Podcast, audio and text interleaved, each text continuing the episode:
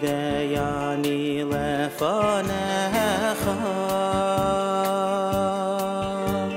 מלך חי וקיים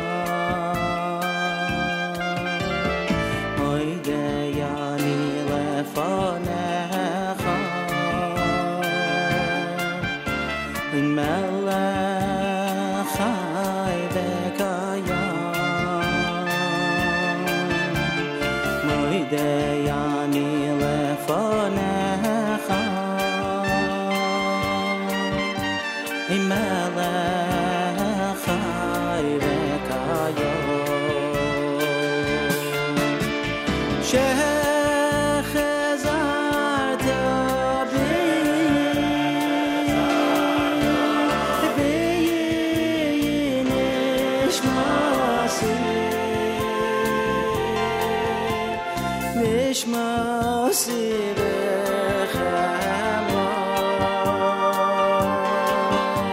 Rabba Emunasecha Shechazarta B'yi Nishmasi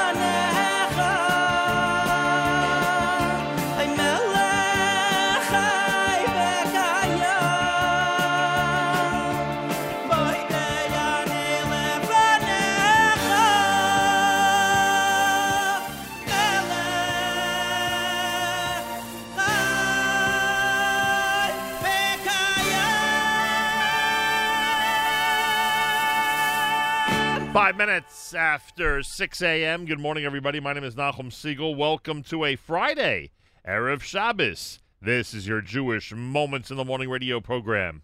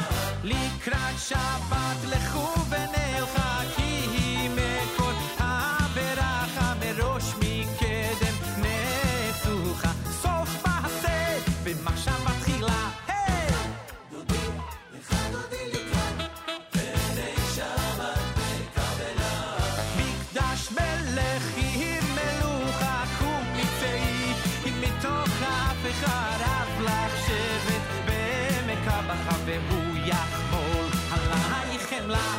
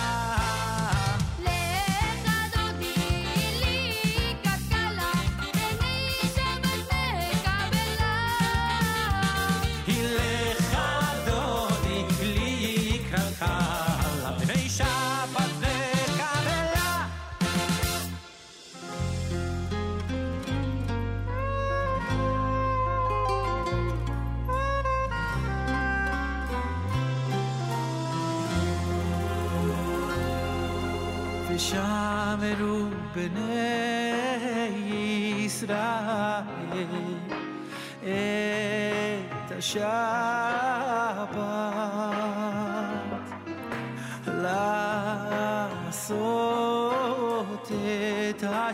my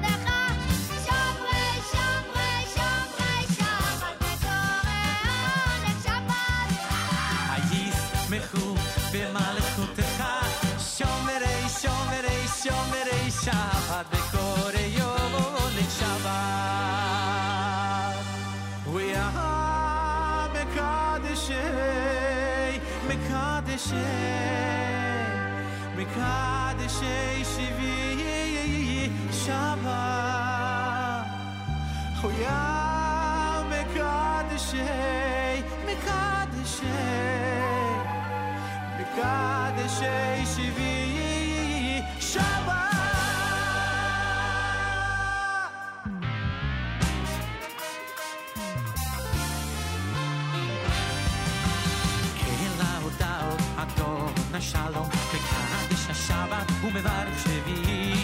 Kel Ha'odao, Adon Shalom, Mekadesh Shabbat, Umevarich Shvi'i. Umeniach B'kedusha.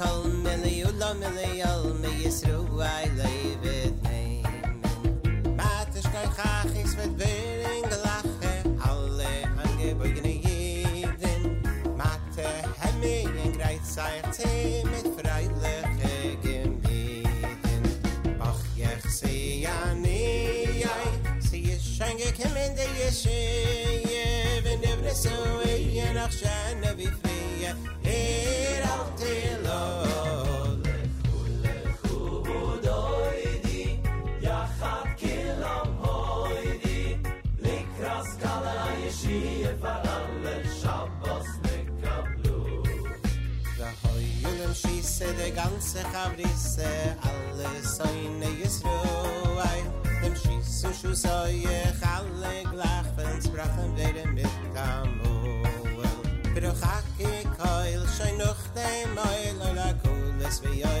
la shebe mi balayach was passen der welling geile ebe yus so laye khalay kaye da ibst vet khnach kem so is khosen mesi des live yus an khosen al kalo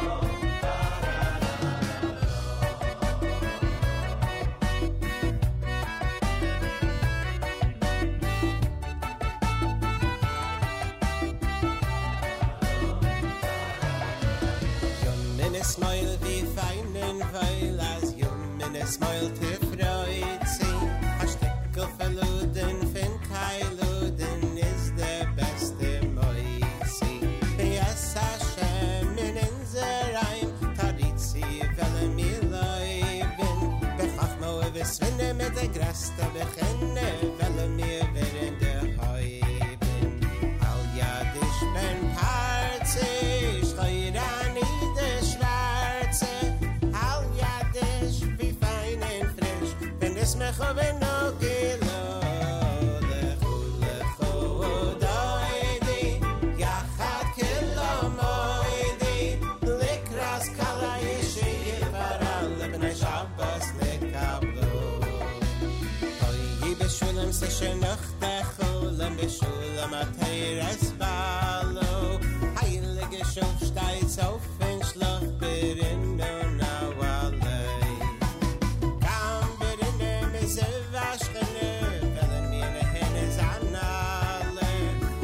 ke vi yochol lasay smokha besimcha etohala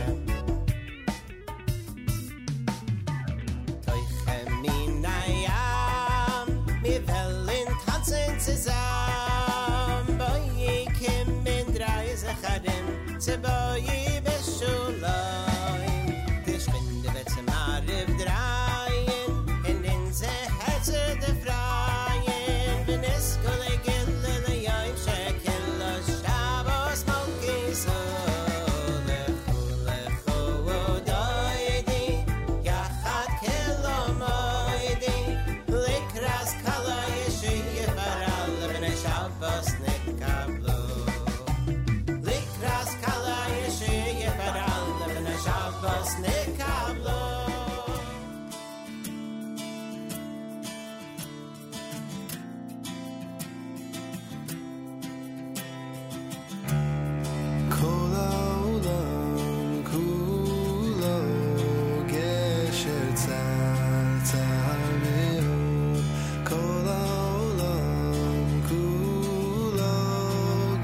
Time in all our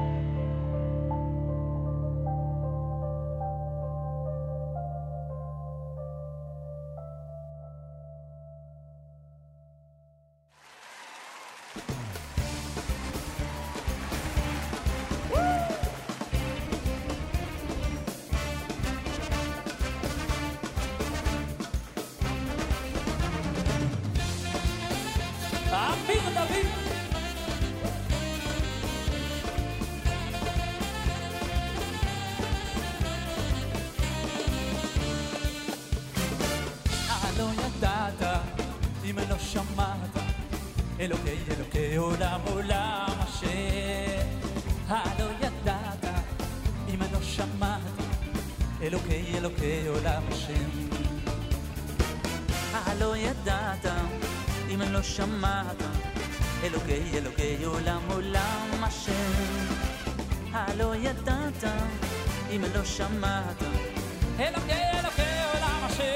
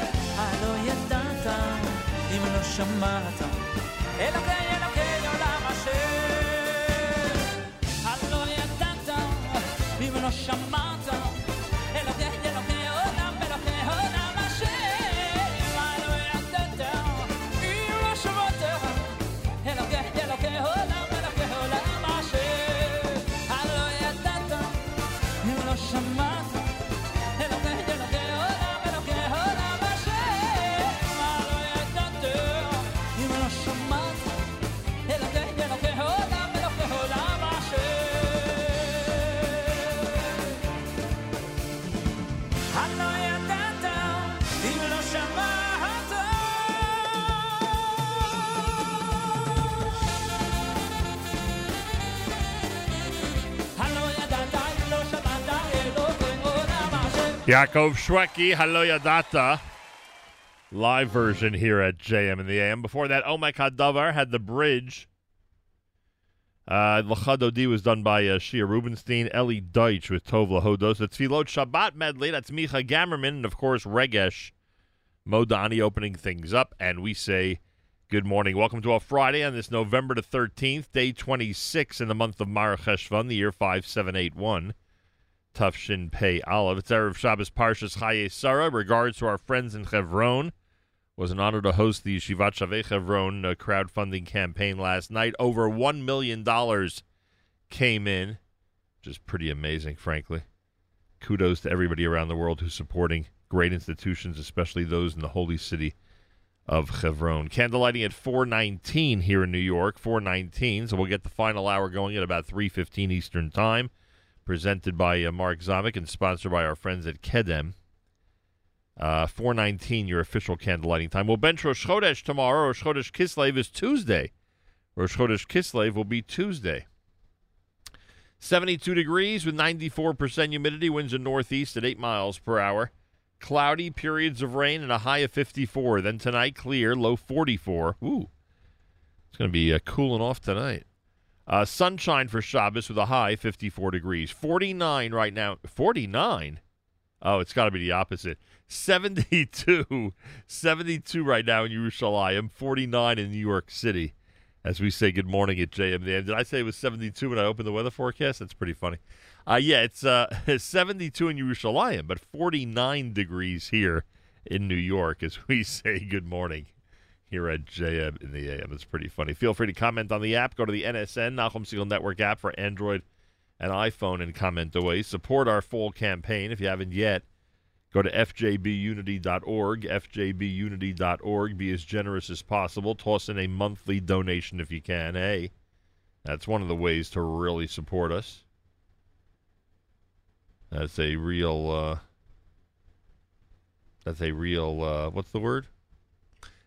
demonstration of tremendous support, and I thank you for that.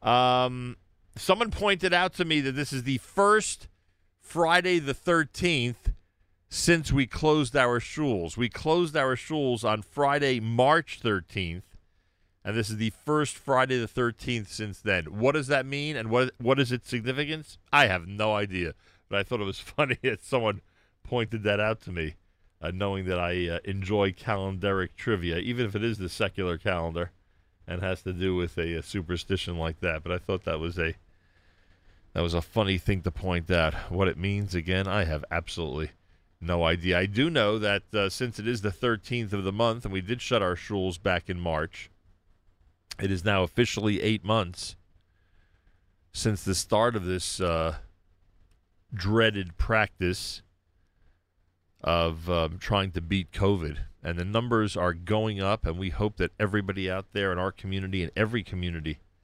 around the world is as safe as possible. We are big endorsers of living life and going about our business, but that means being responsible with masks and washing hands and social distancing and not speaking into someone's face. No handshakes. Let's do what we can. I don't know. These numbers are going up. Maybe that was expected. Maybe that was something that the doctors felt was going to happen no matter what. All right. I hear that. But it's certainly important that all of us do what we can to stay as safe as possible and to keep everybody around us as safe as possible. JM in the AM. Friday morning. Weekly update on the way. Harry Rothenberg on the way. Rabbi Uden on the way. Plenty between now and 9 a.m. if you keep it right here at JM in the AM.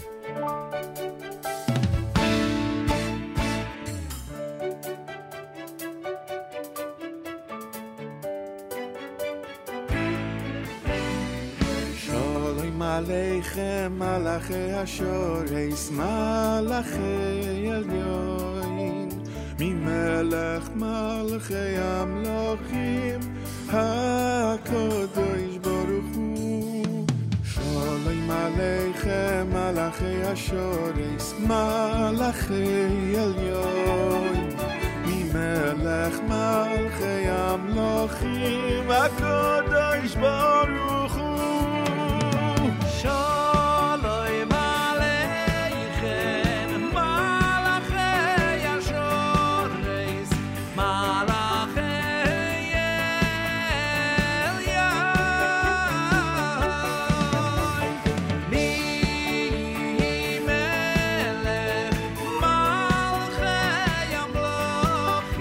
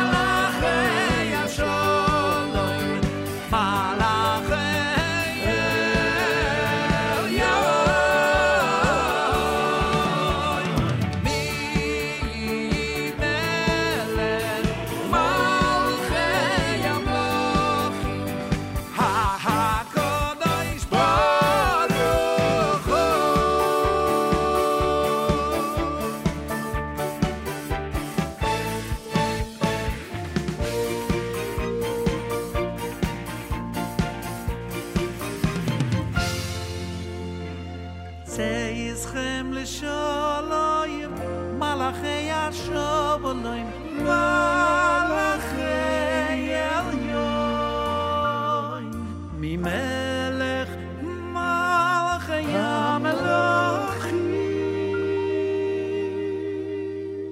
HaKadosh Baruch Hu. Barchoni l'shalom, malachei Hashalom, malachei Elyon. Mi melech malchei hamlachim, HaKadosh Baruch Hu. Say Yischem l'shalayim, malachei Yashobolayim, malachei Elyon, mimelech malachei Hamelachim. Say Yischem l'shalayim, malachei Yasholayim, malachei Elyon. Mi melech malachei Amlochim, HaKadosh Baruch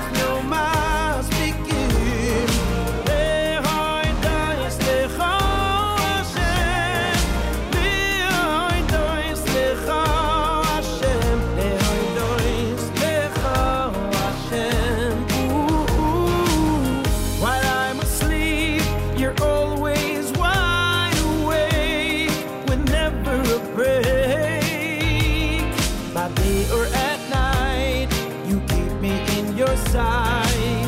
And it's a gift I won't take for granted. I'm just thinking, yeah. You're the one, though you shun. You're the guardian watching your soul.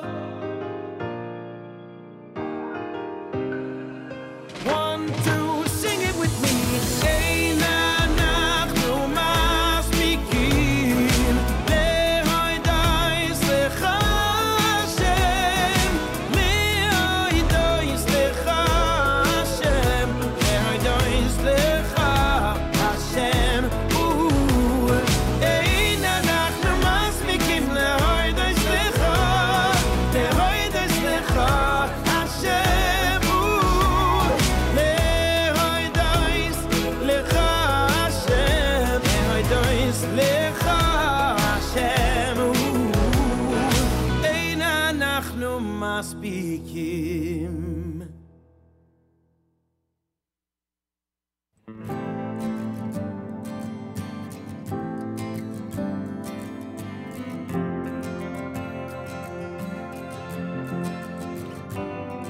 You've waited all this while, still without a child, yet your faith in me remains strong.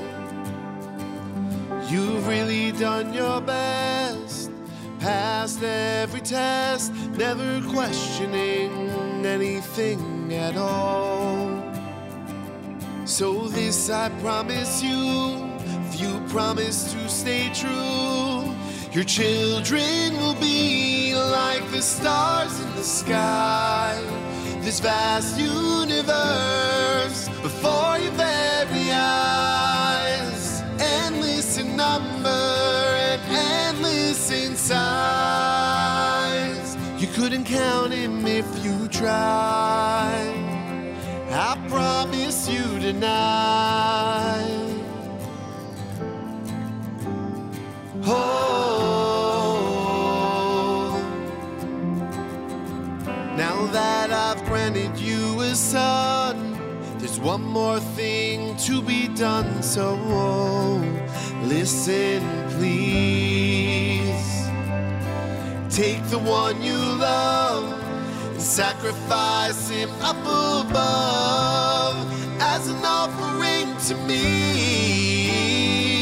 So this I promise you, if you promise to stay true, your children will be like the stars in the sky, this vast universe before your very eyes, endless in number and endless in size, couldn't count him if you tried, you couldn't count him if you tried.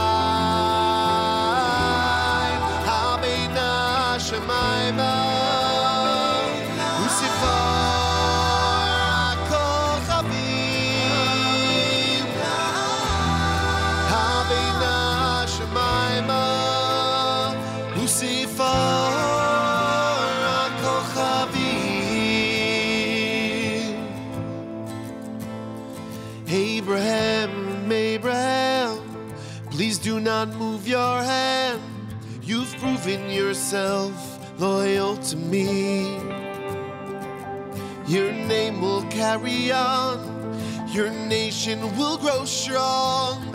A promise kept throughout history. So this I promise you, if you promise to stay true, your children will be like the stars in the sky, this vast universe before your very eyes, endless in number and endless in size, you couldn't count him if you tried, you couldn't count him if you tried, couldn't count him if you tried. I promise you tonight. Oh, I promise you tonight.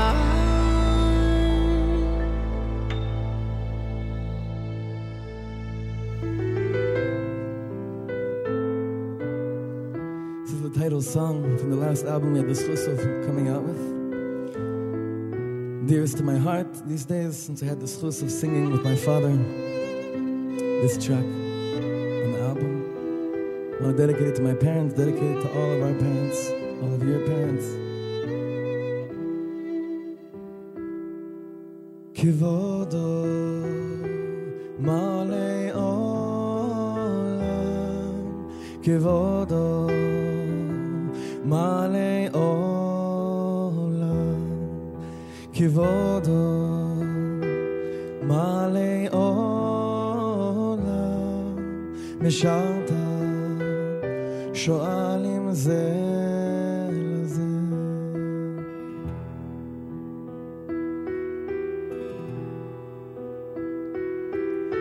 Kivodo Malei Olam, Kivodo Malei Olam, Kivodo Malei Olam, Misharta Shoalim Ze Lze.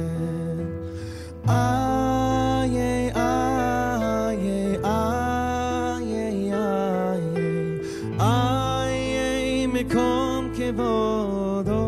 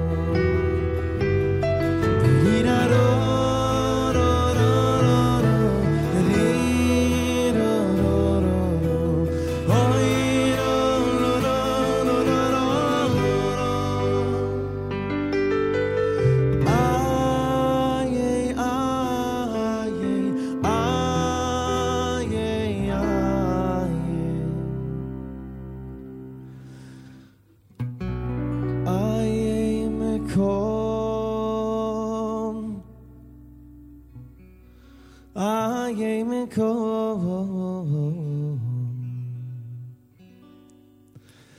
Ayei Mekom Kevodo.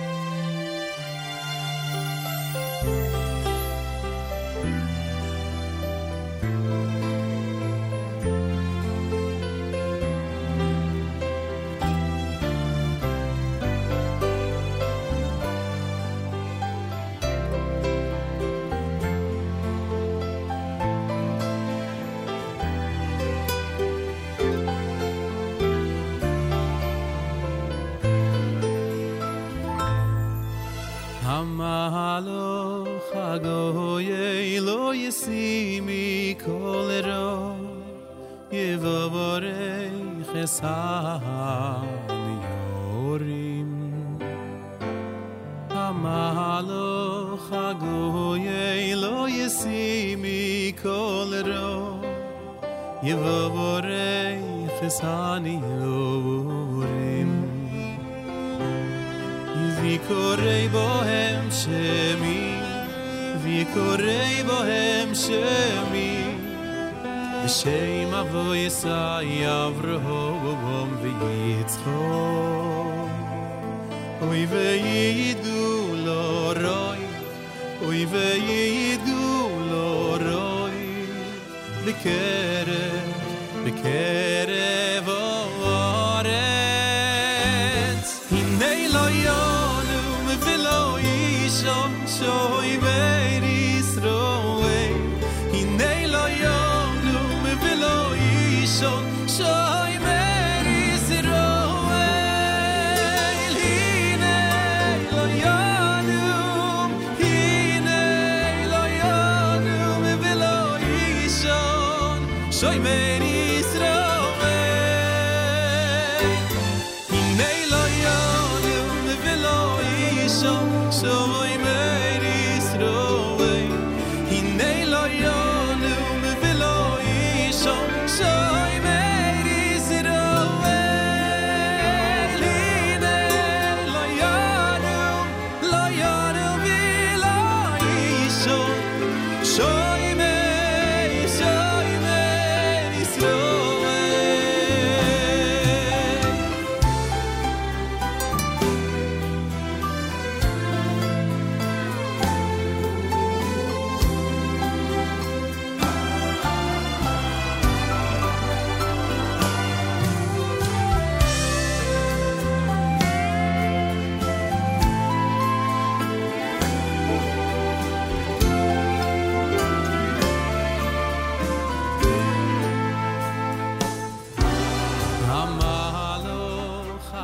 JM in the AM, it's Benny Friedman with Hamalah HaGoel. Shlomo Katz had Kavodo. You heard The Promise. What a song. Brand new from Aryeh Kunstler. That is quite a song, I must say. Mordecai Shapiro with Einan Achdu. Shalom Aleichem, done by Aish. And this is America's one and only Jewish Moments in the Morning radio program. Heard on listeners-sponsored digital radio. Around the world, the web at AlchemSegal.com and the Nachum Segal Network. And, of course, on the beloved NSN app. Weekly update at 7:40 a.m. Eastern Time with Malcolm Hoenlein coming up. Harry Rothenberg and then Rabbi Uden later on with words about Chayei Sarah. Big hello to our friends in Hebron who are getting set for Shabbat Chayei Sarah. Very limited this year, obviously, to say the least. I think next year everybody wants to be there. Candlelighting at 4:19 in New York, which means the final hour presented by Kedem and hosted by Mark Zamek starts at about 3:15 Eastern Time. Don't forget the Erev Shabbos show starts at 10 a.m. Eastern Time this morning. Brought to you by our friends at Kedem. Rosh Chodesh Kislev is Tuesday. We'll bench Rosh Chodesh tomorrow. Rosh Chodesh Kislev will be Tuesday. Chanukah is on the way, literally a month from today. Galei Tzal in the background. Galei Tzal, Israel Army Radio, 2 p.m. newscast for a Friday follows next. We say Boker Tov from JM in the AM. גלי צה"ל השעה 2, שלום רב, כאן אלעזר בן לולו עם מה שקורה עכשיו. ראש הממשלה בנימין נתניהו הודיע לפני זמן קצר על השלמת ההסכם עם חברת פייזר לרכישת החיסונים נגד קורונה. בהצהרה לתקשורת אמר נתניהו, היום אנו רואים אור בקצה המנהרה. ברגעים אלו אנו חותמים על ההסכם לקבלת חיסונים לכ4 מיליון אזרחים. שר הבריאות יולי אדלשטיין הוסיף, אנחנו מקווים שכבר בתחילת ינואר יגיע החיסון, אבל זה עדיין תלוי ברשויות בארצות הברית. זו בשורה חשובה, אך עלינו לא להיכנס למצב של שעננות, לשעננות אין חיסונים, כך אדלשטיין. ברקע הדברים כתבתנו המדינית מוריה אסרה וולברג מעדכנת שלראשונה מהיציאה מהסגר, מקדם ההדבקה הכללי עלה ל1, כלומר כל חולה עלול להדביק בממוצע אדם אחד, מדובר בעלייה משמעותית מאתמול. ביום ראשון תתכנס ועדת השרים לקורונה לדיון ברקע התפרצות התחלואה. גבר כבן 75 נפצע באורח אנוש כתוצאה מפיצוץ בלון גז בדירה ברחוב חנה סנש בחיפה. כתבנו קובי מנדל מוסר שצוות כבאות וההצלה הצליח להשתלט על הלהבות. צוות מד"א פינה את האיש לבית החולים רמב"ם בעיר תוך ביצוע פעולות החייאה. המשטרה פתחה בחקירת נסיבות הדלקה.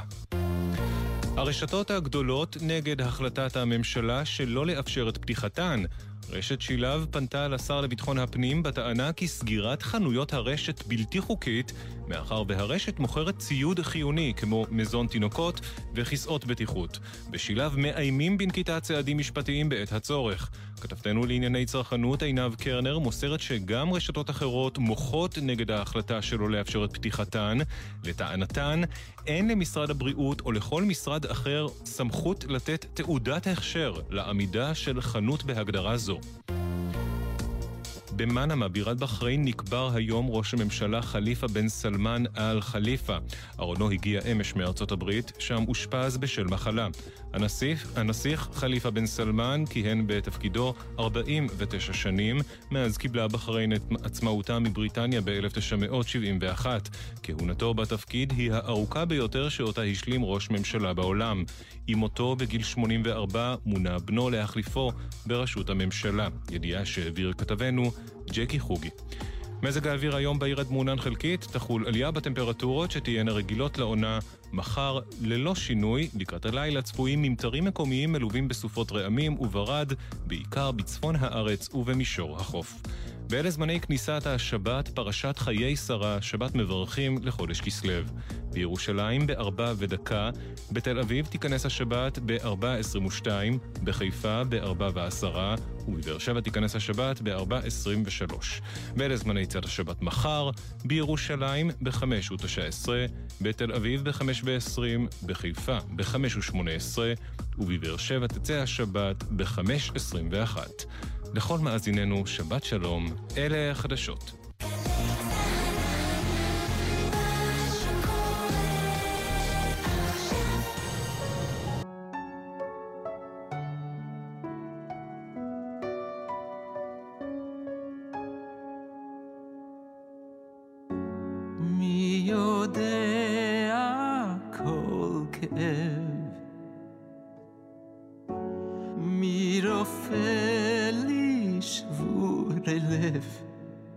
יוצר אור וחושך, עושה שלום ומלחמה. מי יושב על כיסא דין,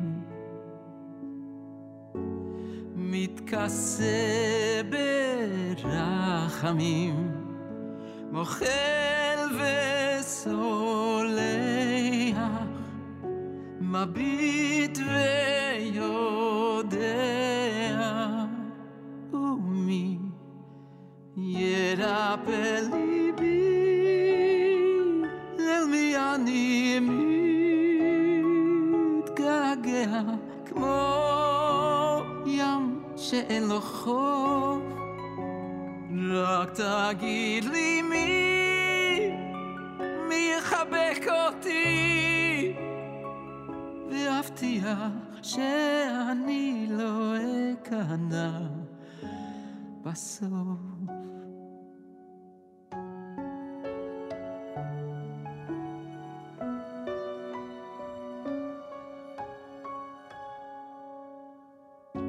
מי ה... היה הווה ויהיה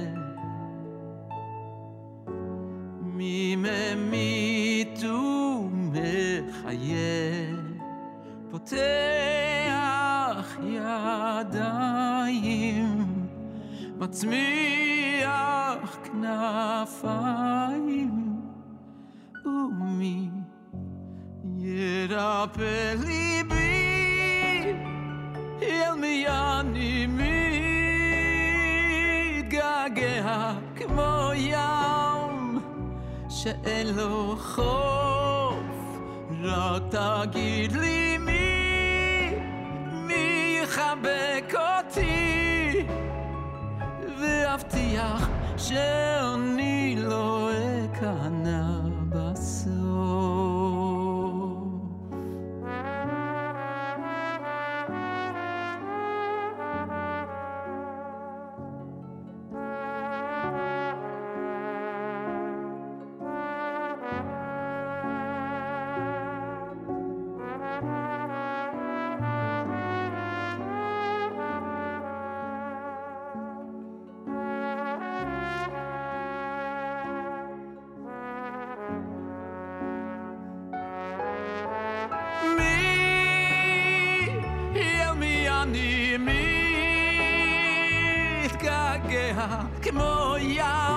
כמו ים שלא חוף רק תגיד לי מי חבק אותי ואבטיח שאני לא אכנע בסוף שאני לא אכנע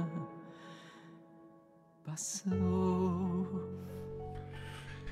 JM in the AM, Avremel, it's Avram Fried with the brand new cover of the selection entitled Shvurei Lev here at JM in the AM. Rosh Chodesh is Tuesday. It's a Friday morning broadcast. Weekly update coming up. Harry Rothenberg has words about Parshas Chayei Sarah. Here he is at JM in the AM. There's a long-standing tradition for Jewish fathers to bless their daughters just before their wedding ceremony with the following words: may you become thousands of myriads, and may your descendants inherit the gate of their enemies. Interesting choice of words. It's an exact quote from one of the passages in this week's Torah portion, and it's perfectly appropriate because it's the blessing that Rivka receives from her brother just before she goes off to become the wife of Isaac, Yitzchak. But 1 second. Who was Rivka's brother who pronounced that blessing to her? None other than Lavan, the lord of larceny and lies himself. The same scoundrel whom we're going to see later in the Torah tricks Jacob, Yaakov, his son-in-law-to-be, when he switches his daughter Leah for his daughter Rachel, on Yaakov's wedding night. Why in the world would we quote Lavan of all people when giving a blessing to our daughters at this most special time in their lives and in our lives? The sages explain that this teaches us never to discount the blessing of anyone. We know when you receive a bracha, a blessing from a great sage, a big rabbi, that's very special. But here we're learning it's also special when you receive a blessing from anyone. Take every blessing seriously. A few days ago, I was at the bris of a great-nephew. My niece and my nephew had a baby boy, and I was sitting next to my father, and a guest must have figured mistakenly that my father was the grandfather of the baby, not the great-grandfather. So when my father introduced me as his son, the fellow figured, oh, I must be the father of the new baby boy. So he starts giving me this beautiful blessing that I should have nachas, joy from this child and all my children. And so my initial inclination was to cut him off and say, I'm sorry, you got the wrong guy. I'm very flattered that you think I'm the new father, but it's actually my nephew. He's much younger than me. But I said, wait a second. If the blessing of any person is important, maybe the blessing given even to an unintended or incorrect recipient is also important. So I didn't stop him. And besides, he had his eyes closed. He was on a roll. He had brought his A game for that blessing. So I waited patiently. When he finished, I said, Amen. And I said, oh, and by the way, I just have to tell you, I'm not the father. he is. And I pointed to my nephew. He apologized. I said, you don't have to apologize. Thank you very much. I appreciate that beautiful blessing. And he went off to give another bracha, another blessing to my nephew. But there's more. The sages also explain that this may well have been the only sincere moment in Lavan's entire life. The only time when he wasn't looking out for himself, me, myself, and I, but rather genuinely had the best interests of his sister in mind. And so we see from here that even the world's greatest scoundrels or never-do-wells, if they have one moment of sincere selflessness, really thinking about someone else rather than themselves, that moment can have cosmic repercussions. It can be immortalized for posterity, as this one was. A very powerful lesson indeed.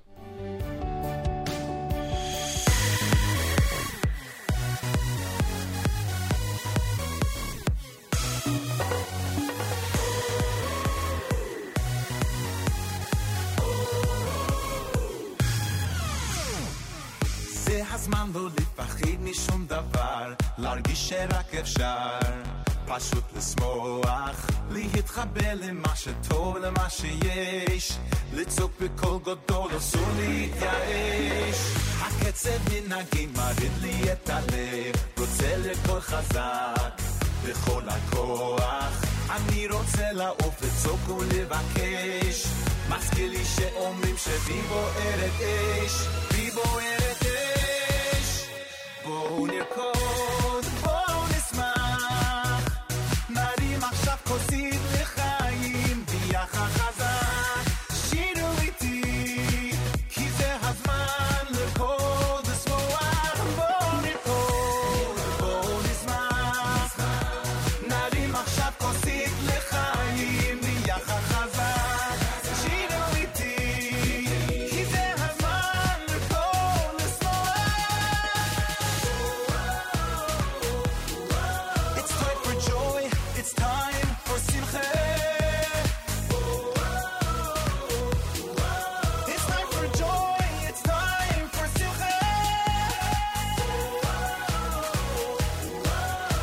זה הזמן לרקוד ושמוח.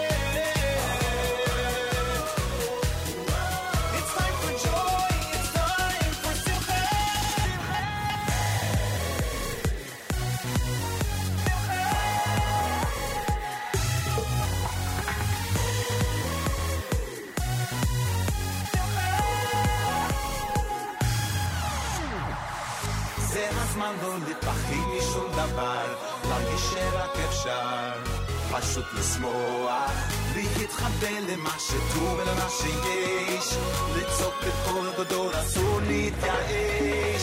הקצב מנהגים מרים לי את הלב, רוצה לכל חזק, בכל הכוח, אני רוצה לעוף לצוק ולבקש, מזכיר לי שאומרים שבי בוערת אש, בי בוערת אש, בואו נרקוד.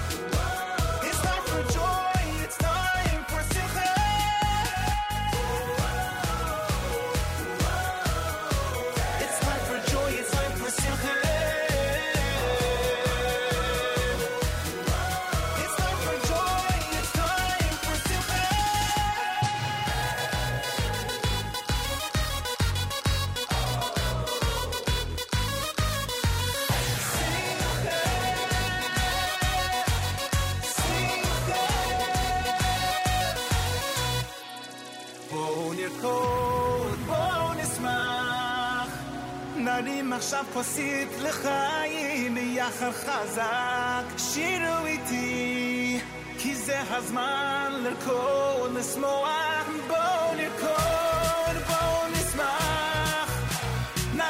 עכשיו כוסית לחיים ביחד חזק שירו איתי כי זה הזמן לכל לשמוח בואו נקול, בואו נשמח נרים עכשיו כוסית לחיים ביחד חזק שירו איתי כי זה הזמן לכל לשמוח בואו נקול, בואו נשמח dance, dance, dance החיים יחד כולם שירו איתי It's time for joy, it's time for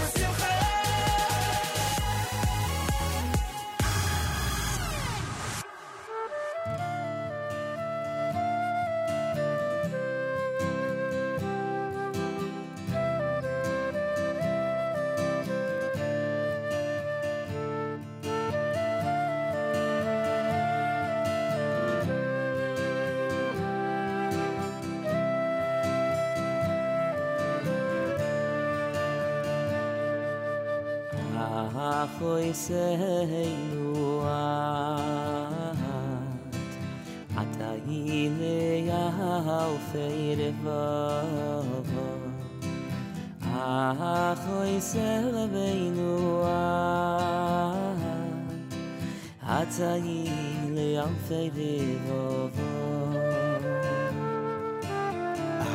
ahoy seinu I'll fade above Ach, oiseinu at Atayil, I'll fade above Atayil, I'll fade above Ach, oiseinu Atayili li alfeide bo bo bo Achoy sebeinu Ida ya atayili li alfeide bo bo bo Achoy sebeinu Atayili li alfeide bo bo bo Ach, oiseinu Ach, oiseinu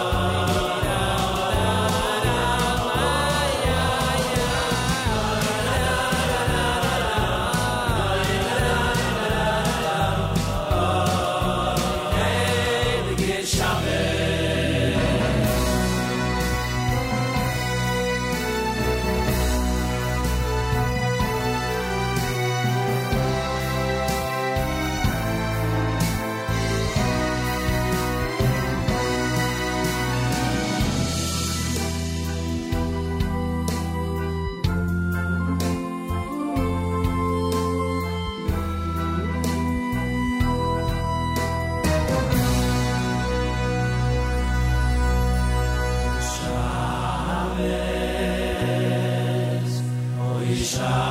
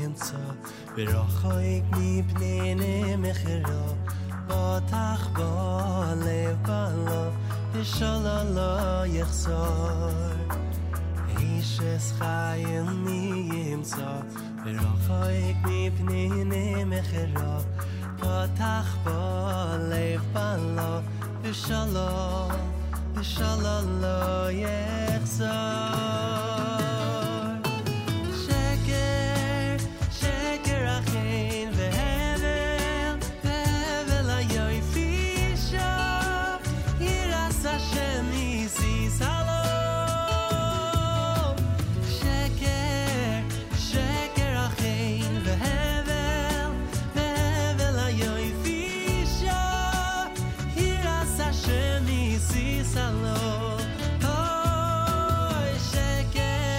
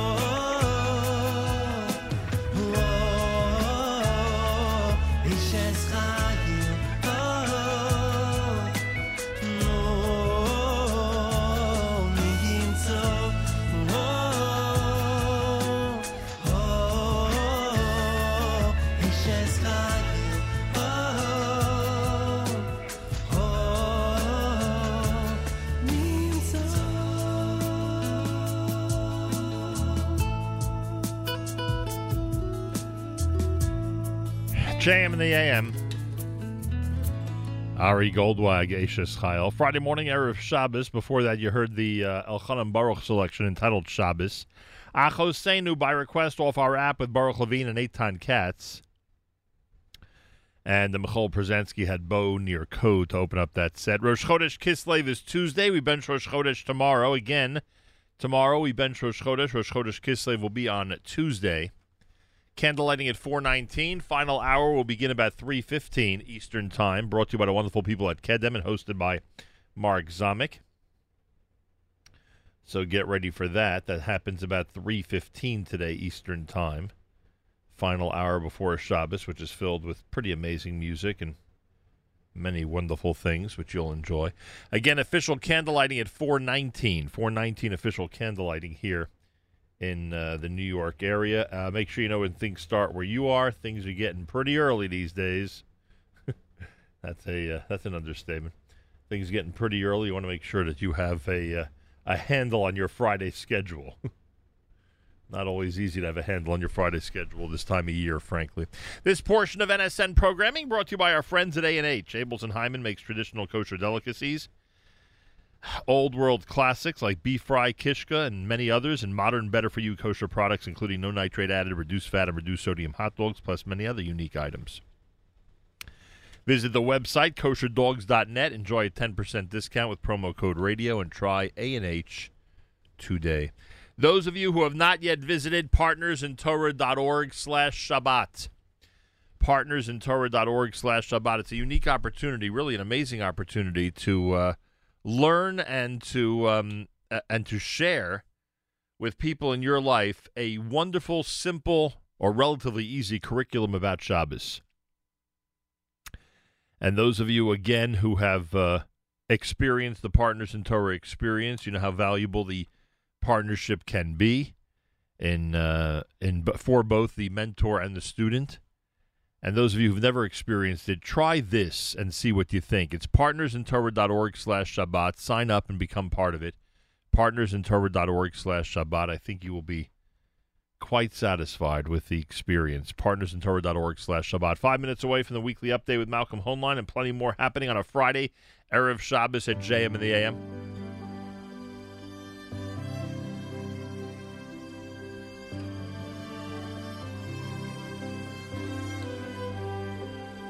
Shati Chadesh Aleinu Es HaChodesh Hazeh HaChodesh, HaChodesh Hazeh Shati Chadesh Aleinu Es HaChodesh Hazeh L'Taiva V'Livracha Oy V'Siten I'm a ruchim.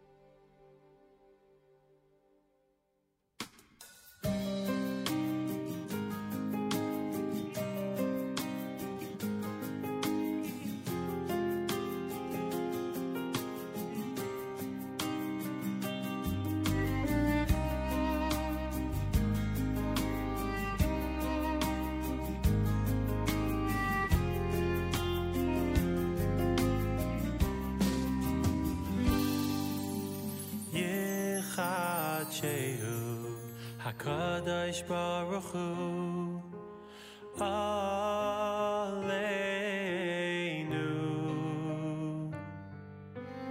Aleinu V'al Kol Amay Amay Beis Yisrael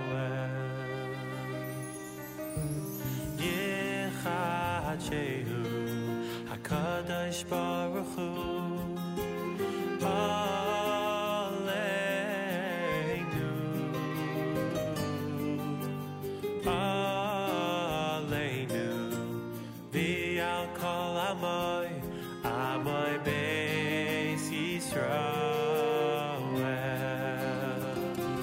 L'chaim u'l'shalom, l'sasai.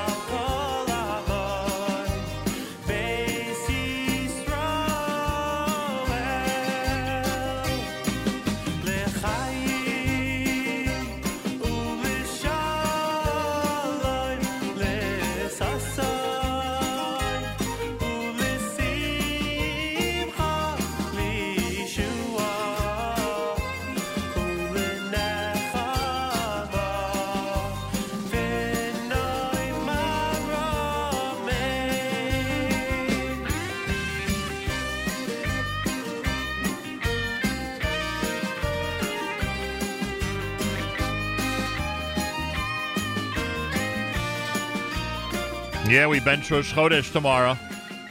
Yechad Sheu. Done by Yehuda. Before that, Leif Tahar with Birchas HaChodesh. Always think of the great Chaim Lobo Silber when I play that song because it was the word Chaim is mentioned so many times in that song. They dedicated the entire song to his memory. amazing video of that online. If you could check out, if you check out YouTube, you could find it. It's amazing. We'll bench Rosh Chodesh tomorrow. Rosh Chodesh Kislev will be on Tuesday. Candlelighting at 4:19 here in New York. Make sure you know when candlelighting is when you are, where you are. It's Erev Shabbos Parshas Chayei Sarah. Best regards to our friends in Hebron, who have a much smaller Shabbat Chayei Sarah than they normally do. That's for sure. Hopefully next year we'll all be there. Hopefully, please God, we'll be able to be past this situation and be able to be in Hebron for Chayei Sarah. Oh, I should check the date. So unlike me not to have checked the date already for next year. Always have to have a plan. Also, the Kines HaShluchim is usually this weekend, the Shabbos Mevarchim Kislev, where thousands of shluchim from around the Chabad world come into the New York area. And that's being done virtually this year. What a different year. What a different year.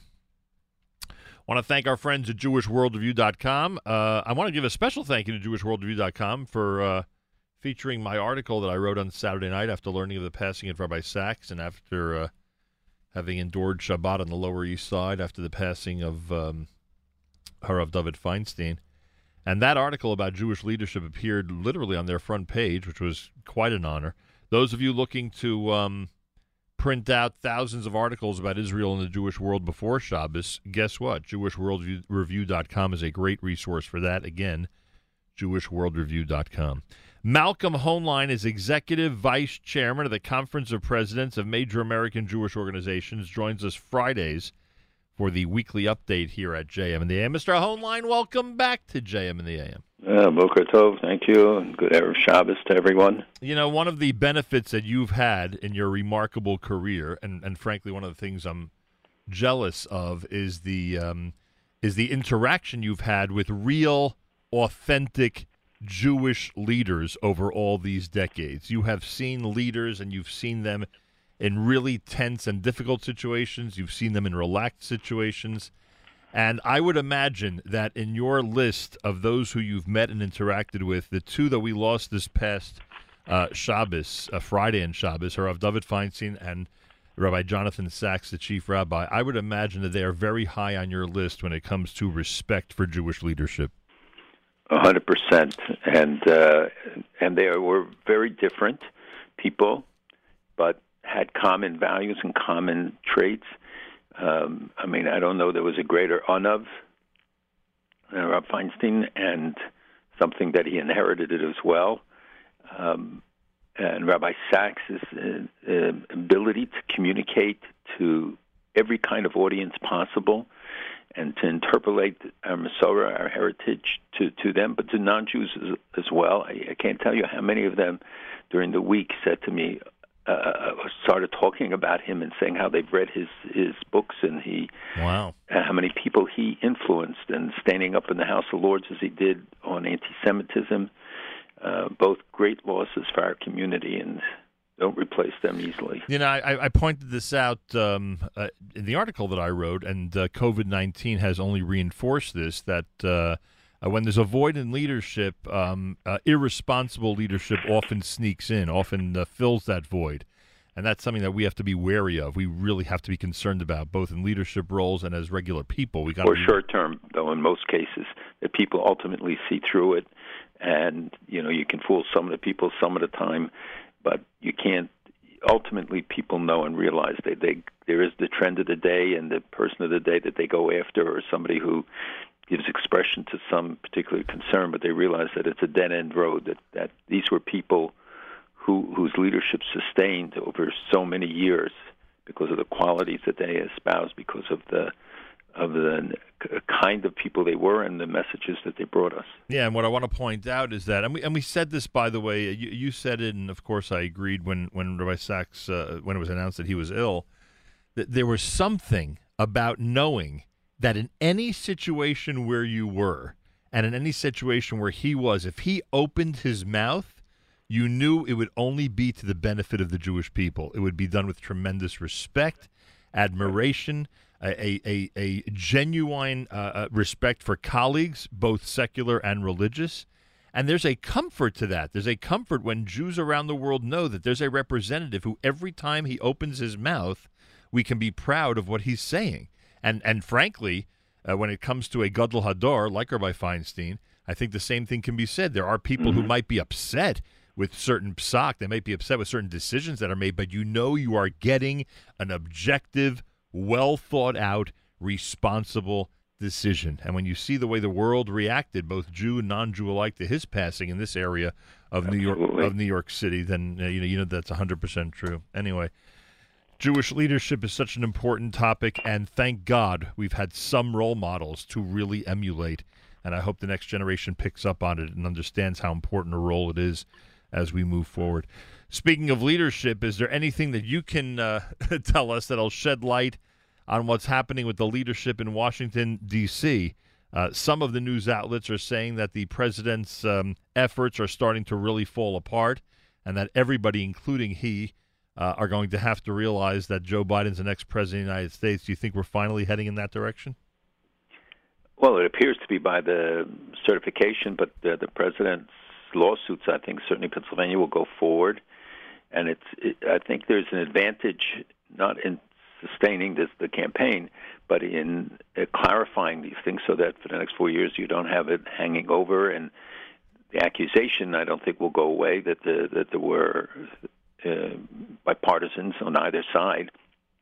But you know, once an election, by the time we get to January 20th, I hope everything will be resolved and everybody will be in the right place. And you see that President-elect Biden, as he is known, is moving ahead with appointments and with the transition. And, you know, we will have another government, whatever it will be, on January 20th. But we also see that Congress is clarifying, and it's all come down to what I said last week, which is Georgia and the two seats there. And for, you know, the implications are really vast, that if one party controls all three houses, you know, it's a very different circumstance than when you have the division, when there's checks and balances more in place.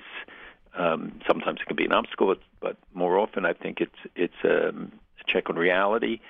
But in this case you have a separation of two seats, and even if it's 51-49 and people say, well, that's not a margin, et cetera, it does affect who gets to be the chairman of committees, that whoever has the 51 gets to appoint all the chair people and the majority of the seats on the key committees.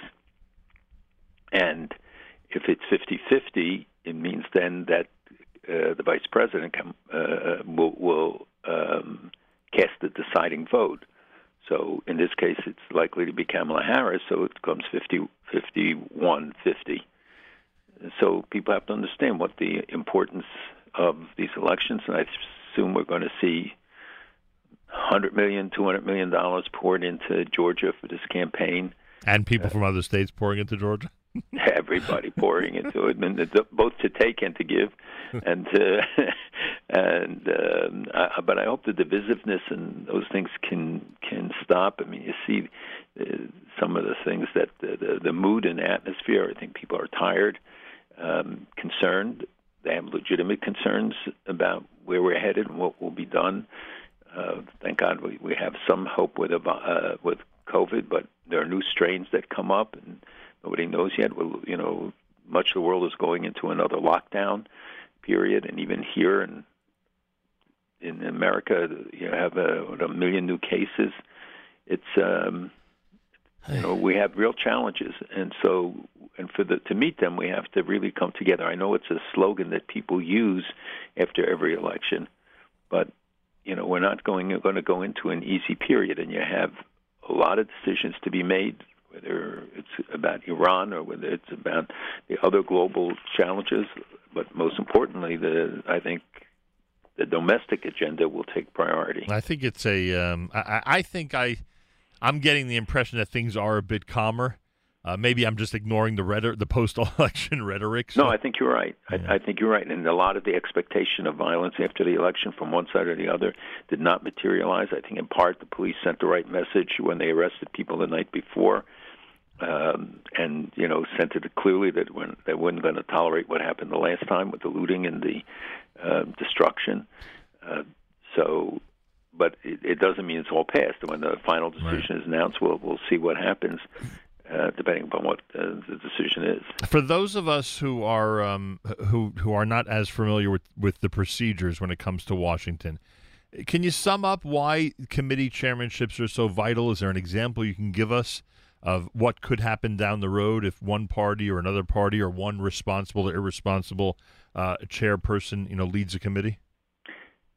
Yes, we've had many, many examples that people who are more favorable, less favorable, let's say, towards Israel, and you chair an Appropriations Committee or your Foreign Relations Committee or Foreign Affairs Committee, both the House and the Senate, it's true, because they also control the agenda to a large degree about what each of the committees consider and the timing of it. They appoint the majority party appoints the majority of members on committees, which obviously can make a difference. And the depending upon the cooperative nature of that particular committee or the people involved, can determine whether they are able actually to move things forward. But the majority, being in the majority, carries a lot of weight, and whether the speaker or the majority leader are of one party or another, they set much of the agenda. You see what Mitch McConnell, you see what Nancy Pelosi, you see what Chuck Schumer, even the minority leaders. Minority leaders, though, don't have the impact when it comes really to the bottom line. It's the majority party representative that really sets the timing, agendas, often the content. And I know there are a lot of Democrats in this audience, which is fine, but we do have to acknowledge the fact that they're now members of the Democratic Party. And in the world of payback and the world of rewarding those who've moved the party forward, if you call that forward, you never know who could end up with a chairmanship like that. So those out there in Georgia, and we actually do have an audience down there, think carefully. We won't endorse anybody or urge anybody to vote a certain way, but think carefully because I think Malcolm's point is so vital and so important. Speaking of elections, by the way, and now that the perception is that Bibi's weaker because Biden won, and you could tell us if you agree with that or not, the rumor is that Benny Gantz could, in fact, call for new elections with the atmosphere being the way it is, a lot of Bibi stuff going on, demonstrations regarding COVID, etc., and, of course, this now what looks like more of a strained relationship coming up with the United States. What do you think of that? Well, the relationship will be what it is no matter who's the prime minister. There are tensions with the Democratic Party over still that they go back to his speech to Congress, et cetera. But, look, the relationship, the fundamentals of the relationship are strong, certainly with members of Congress. The numbers are very strong. We will have some new committee chairs, as from what we discussed before, who maybe are not going to be the same as what we had. And some of them are, in fact, reputed not to be very favorable, but overall, Congress will be, the administration will be, and the U.S.-Israel relationship was never bound by individuals or by parties. And I think that the interests in the region really continued to press us to expand the relationship. And, the new dynamic in the relationship in the Middle East will continue, I think. It might even get stronger if parties look at Israel as the more stable ally, as a reliable ally, and have questions about future policy or Iran or anything else. Is Benny Gantz going to call for new elections? If Benny Gantz calls for new elections, it's only if he thinks that he can win. Right now, I don't see the numbers yet for him winning. I see a very divisive outcome. Bennett has gone up in the polls, and then others show Bibi up, and then he could be together. It depends if he coalesces with other groups. Will they put the old blue and white together again? But, it would be over a budget crisis, which automatically brings the government down if they can't get the budget in time. But when you have the crisis they have with COVID, when you have the economic implications, which are very straining on the country, when you have all of the issues that Israel faces, and, while we're all focused on the election, for instance, the Iran issue has exploded. They found to have had 12 times the amount of enriched uranium that they were allowed to have, 12 times. And they say they're not ready to reopen real discussions or real negotiations. They just want a complete capitulation on the part of the United States. We see that they admit to the cyber warfare that they conducted against Israel waters, against all sorts of other things in Israel and around the world. We see that the aspirations don't change in terms of their involvement in the nuclear program, a missile program, and all of the other things are advancing. So, and the violation, by the way, it's still, you know, a lot of this stuff is based on the documentation that Israel got out of Iran, that's still driving a lot of the IAEA's announcements and research, but we find that there are new facilities. We know that they're putting in more modern centrifuges. So Iran, regionally and locally, is this direct threat to Israel, but to the whole region, and I think that will drive countries to still want to coalesce with this Israel in the process. There's speculation that the Begin Doctrine is going to be cited and that Israel will take action, preemptive action against Iran before Trump leaves, specifically with that timetable in mind. What do you think? I think that, you know, we shouldn't speculate about such serious issues because it has very big implications. There is very good reason to think that and to think about that, but the aggressiveness in which Iran and Turkey and others are moving in the region, the changes that are taking place, the fact is that the American presence and the alliance with Israel is really critical, and the growing reorientation of the region, both the Mediterranean and the Gulf, and even the Quad in the Indo-Pacific, with which nobody talks about, but it's very important. India, Australia, Japan, and America, which was organized by the United States. And then what we're trying to link the three up, it could change the map. And the opportunities are there to do it. So I hope that no matter what the administration, you know, when they look at the new ballistic missiles that Iran is just unveiled, which carry multiple warheads and new automated and smart systems involved in that the IRGC manufactures, and the fact that we see that Iran was involved in the Facebook organizing of the anti-Netanyahu protests. And there's direct proof. They found 12 Facebook accounts, 307 Instagram accounts. I don't know, remember the whole list of all the things that they found that tie into it. So, you know, this is a real challenge, and whether the Begin Doctrine or the Bibi Doctrine or something else will dictate, but it's the situation on the ground that will determine what the next steps will be. Do you think that the COVID situation is going to affect that situation in a strong manner, meaning that under normal circumstances, if there's such a thing as normal, BB might take this action and may, you know, go ahead with a preemptive strike, but because of what's happening at home with COVID and the situation that's going on, it might deter him from doing so? Look, I think no prime minister will undertake lightly a move against Iran, although Israel has taken a lot of measures and others, and you see no retaliation because I think Iran understands what the price will be. That's why they revert to the cyber attack. They try to do it anonymously, but now they even go open and public and feel that they can get away with it, which is an important thing to consider as we examine the whole region.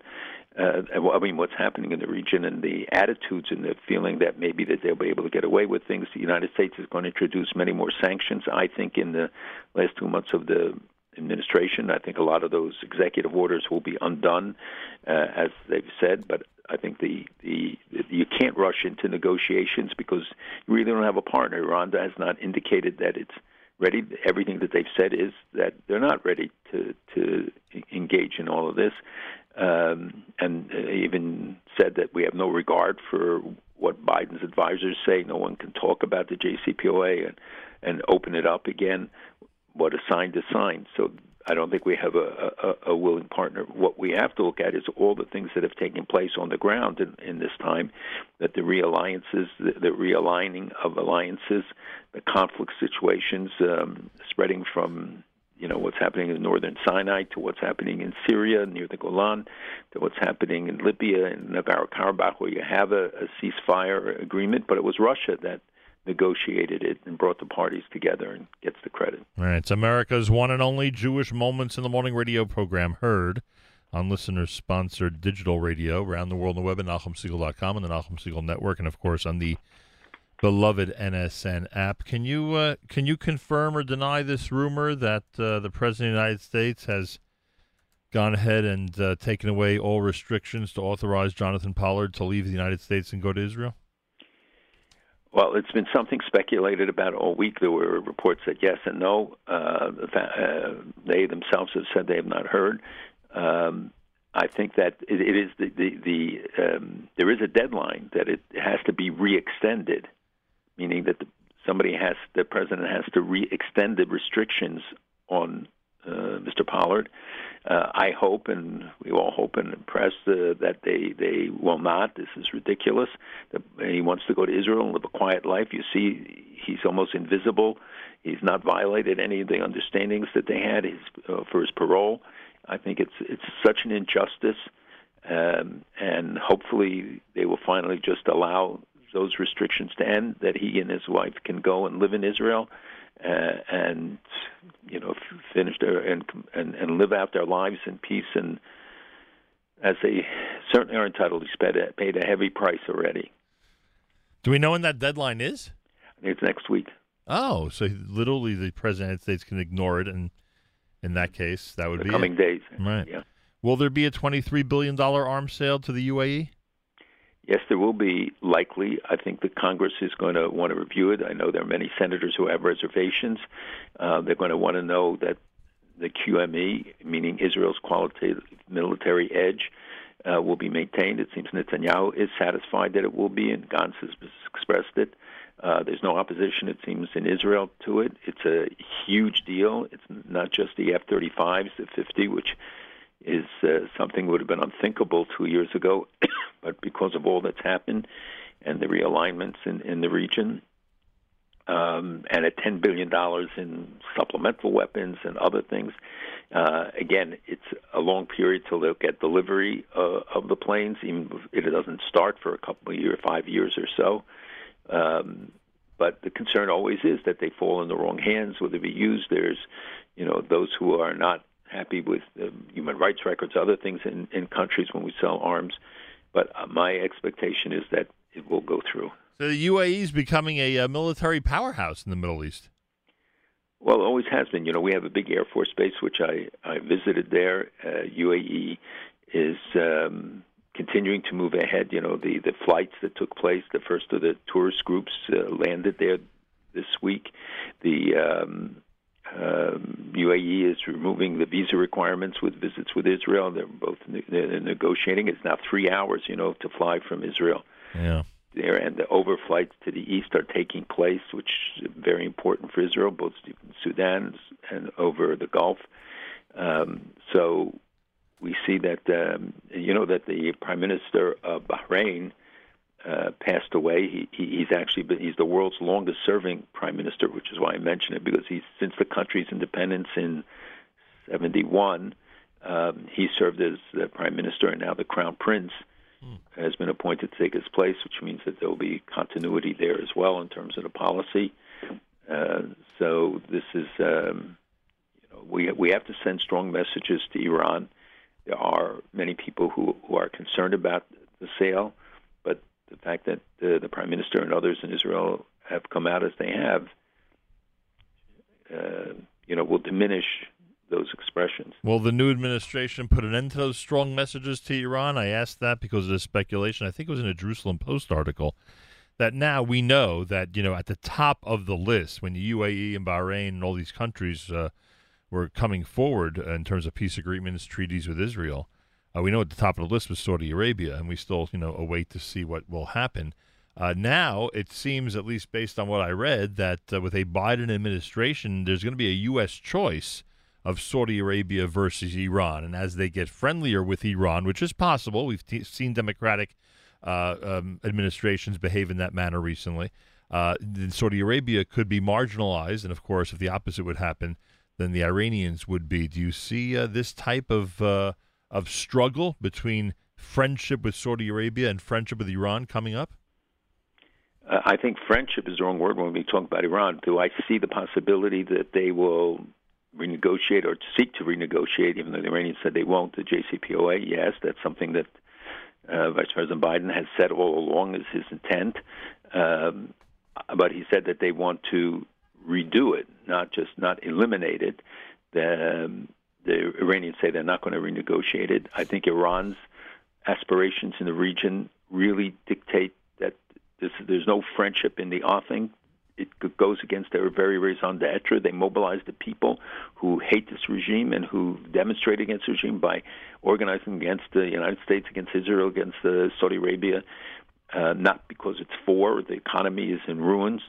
The sanctions, the maximum pressure does work in terms of the economy. It has had an impact. Did it eliminate the danger? No. I pointed out that they're now 12 times the limit. They have about double the rich uranium than they reported in August. So the threat of Iran remains. And I think that the Saudi-U.S. relationship, even though there are sore points in it, and there are members of Congress who are highly critical on human rights and other grounds, the fact is that Saudi Arabia is a vital ally for us. I do believe the process will continue. I think that the Vice President has said that. Others have said it. Certainly there is a dynamic to it. It's not solely dependent on the United States, but as in the case with Sudan, the U.S. played a critical role in enabling it to happen. But there is a dynamic that countries will, who are on the path, I think, will continue, hopefully with the support of Washington, of both sides of the aisle, and the administration, because it is the most critical thing, I think, that happened in a long time in terms of trying to stabilize the region and helping countries like Egypt and others as well. Yeah. But in Saudi Arabia's case, I get it that Israel, in theory, could have made a deal with the UAE, and the U.S. could have been, a casual observer. I get that. When it comes to Saudi Arabia, the impression is that in order for Israel to have a similar type of relationship, the U.S. has to be much more involved. Is that wrong? The United States has to be much more involved in this shidduch that the U.S. between Saudi Arabia and Israel. Yeah, that they have to take a much more active role, and that's why I wonder if the U.S. does warm up. Okay, friendship's the wrong word, but you get my point. Does warm up more in the next administration to Iran? Is that going to scare Saudi Arabia off from dealing with the U.S. in any capacity? It may scare them into it if they feel that there's weakening there, as one leader in the Gulf, or more than one, I should say, told me. We visited it over the last couple of years. Israel's our only hope against the enemy. They don't rely on the West often, and it doesn't matter the administration, because going back to Biden, to Bush, to this administration, there's been this sense of withdrawal. Right. We have reduced our troop commitments and other things. So that being the case, why is there today not an agreement yet with Saudi Arabia and Israel? If that's the case, and they realize it's because there are. Saudi Arabia is a very different society. It's much more conservative. It's a different kind of population structure than the UAE, which always, 80% or 90% of people in the UAE are not Emiratis. They're foreigners. And there's much more of an openness. And the traditional society, I know the king is very reluctant. I think MBS, his son, is much more assertive, and I've discussed it with him, so I know a little bit about what his thinking is. He certainly wants to open up the country. Many of them are looking at the post-oil era, knowing that this is not something they can rely on for the generations to come. So they want to broaden their societies. They see the model in Israel as the high-tech nation and talk about wanting to benefit and to share and to work together with Israelis on it. But you see also the breakdown. That the Foreign Ministry of Israel reported that so many people in the Arab world from Morocco to Yemen, thousands of them sent the Foreign Ministry Arabic messages of support, and in some cases even putting their copies of their passport, which is a very courageous thing to do. Wow. So there are changes. I'm not saying it's going to flip, and can things go back? Yes, they can always go back. We know that a bullet can change a government in the Middle East. But the fact that the polls show such a positive atmosphere relative to the past, towards normalization everywhere but in the PA, that I think that the more they see the benefits, and that's why I'm hoping a lot of this cooperative deals will go ahead, so that everybody sees how much they can benefit from working together. By the way, back to the vaccine for a moment. I see that the Prime Minister's made a deal with one of the medical companies about pharmaceutical companies about a vaccine. I assume the only way you can make a deal is you have full confidence that their vaccine will work, right? I mean, like, is this a deal that would let them move forward in developing it and hoping that it works in the end, or is there definitive information already that they're on the right track? Well, they say that there is that the testing has indicated that that this thing works in 90% of the cases, and the problem is that the virus mutates. You know, have that new strain from in Denmark about the minks coming from minks, and some Israelis who visited Denmark tested positively for that on their return. So this is a mysterious virus, but yes, we have something on the horizon that could benefit many people. Israel, especially for those most vulnerable, pushed to get early on in the lineup from Pfizer. Then, Pfizer does cooperate with a lot of companies in Israel on developments of drugs and pharmaceuticals. The CEO, who is a Greek Jew, came under fire in an anti-Semitic Greek publication where they put pictures of him with Goebel and other things and, of course, attacking him. So there will be worldwide competition for the drugs. I think some may be hesitant, but it's very important. There are other drugs still under development. Hopefully, we will come up with a variety of solutions. We've got to put a stop to this. The economic impacts, the personal impacts. We close. I'm people, sorry. And now, and by the way, younger people dying. And I understand that the new strain affects younger people more than the old strains did, which are really were disproportionately impacting people over 60, 65, elderly people over 90, but not us youngsters. But this one, it seems, is different. We closed the shuls on Friday the 13th of March. Today is Friday the 13th of November, 8 months already. Wow. I don't know how much more people can make it. I'm not just talking economically. I think it's starting to affect people in other ways as well. And I really hope and pray, whether it's in Israel or the United States, that these pharmaceutical companies develop a vaccine that works well, and that can be distributed pretty quickly. Because people already are, trying to make plans for 2021, Malcolm, and already I noticed that there is no plan that anyone is ready to embark on before Pesach, and they're already concerned about the summer. It's November. People are thinking that their summer may be down the tubes. It's really absolutely right, and I've heard it. And we were involved with discussions. Obviously, that we travel. This is the longest period in 50 years that I haven't traveled. I haven't been to Israel. I hope that people will realize it'll make them reset. To realize how important Israel is to them, the fact that we can't go, how much people miss it. And my children, my grandchildren even raise it, that they feel it. They know that we haven't been there, and maybe it will heighten the appreciation and for our shuls, for our institutions, that we haven't been able to do it. That could be the positive side of it. I'm very worried about the day after, assessing the condition of a lot of the institutions, the financial circumstances and implications. I know that half the business in New York say they won't be back until the summer of 21. Wow. So it's difficult. By the way, before I just wanted to mention, because I don't want people only to get the bad news, the Dutch Senate voted that Holland can't go along in the UN with the resolutions that declare the Temple Mount, Hamar Sharif, and do not acknowledge the Jewish historical connection to it. And think of it from Holland, which has been awful in many instances, and even in their votes at the UN, that this resolution had passed like 50 to 25, I think was the margin. And the other story was how the Dutch Protestant Church came around and acknowledged the failings to Jews in World War II and issued an apology saying they hoped that their admission, and a detailed admission, wasn't too late.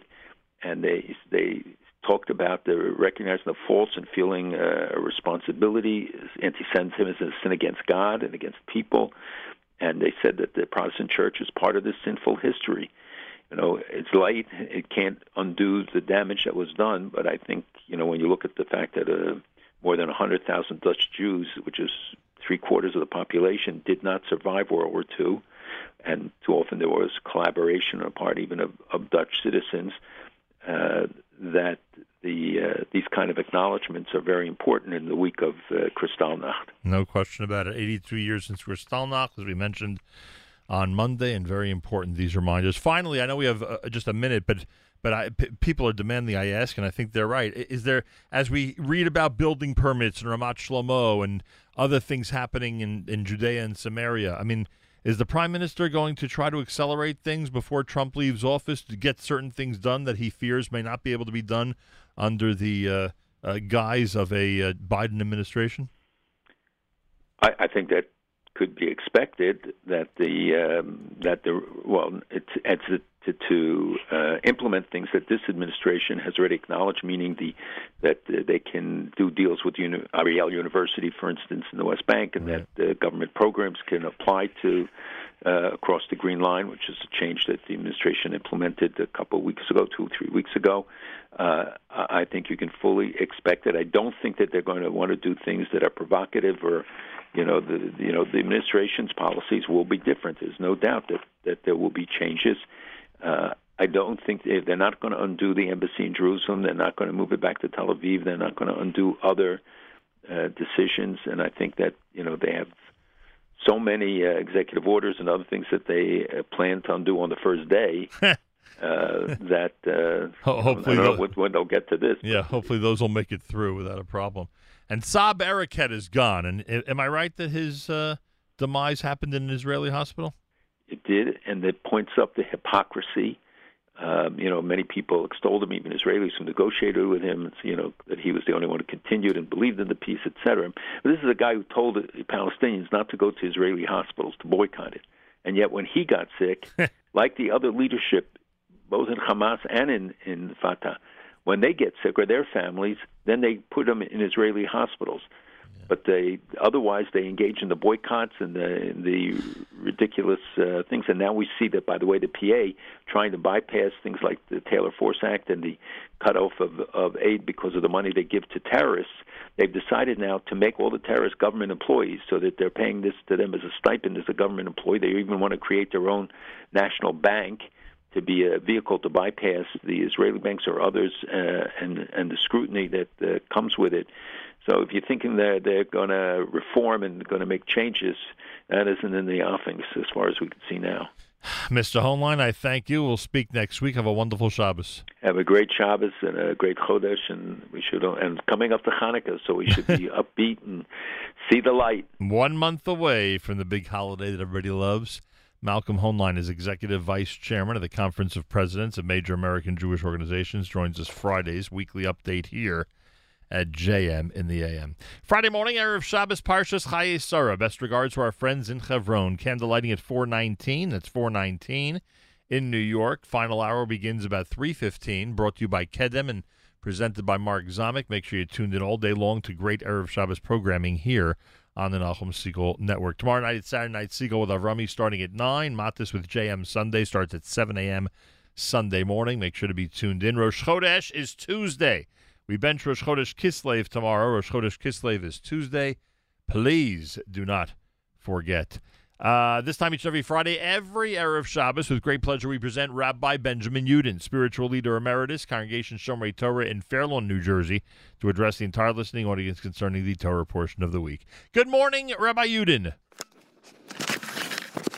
Good morning, Nachum. Good Erev Shabbos, everybody. Tomorrow we have the privilege of reading Parshas Chayei Sarah. Parshas Chayei Sarah conveniently is divided into 3 parts. The first 20 psukim dealing with the acquisition of a burial place for Sarah.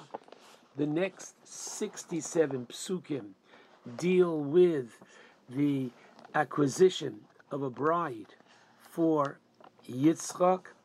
And the remaining psukim of the parasha deal with the passing of Avraham Avinu and his burial by his 2 sons, Yitzchak and Yishmael.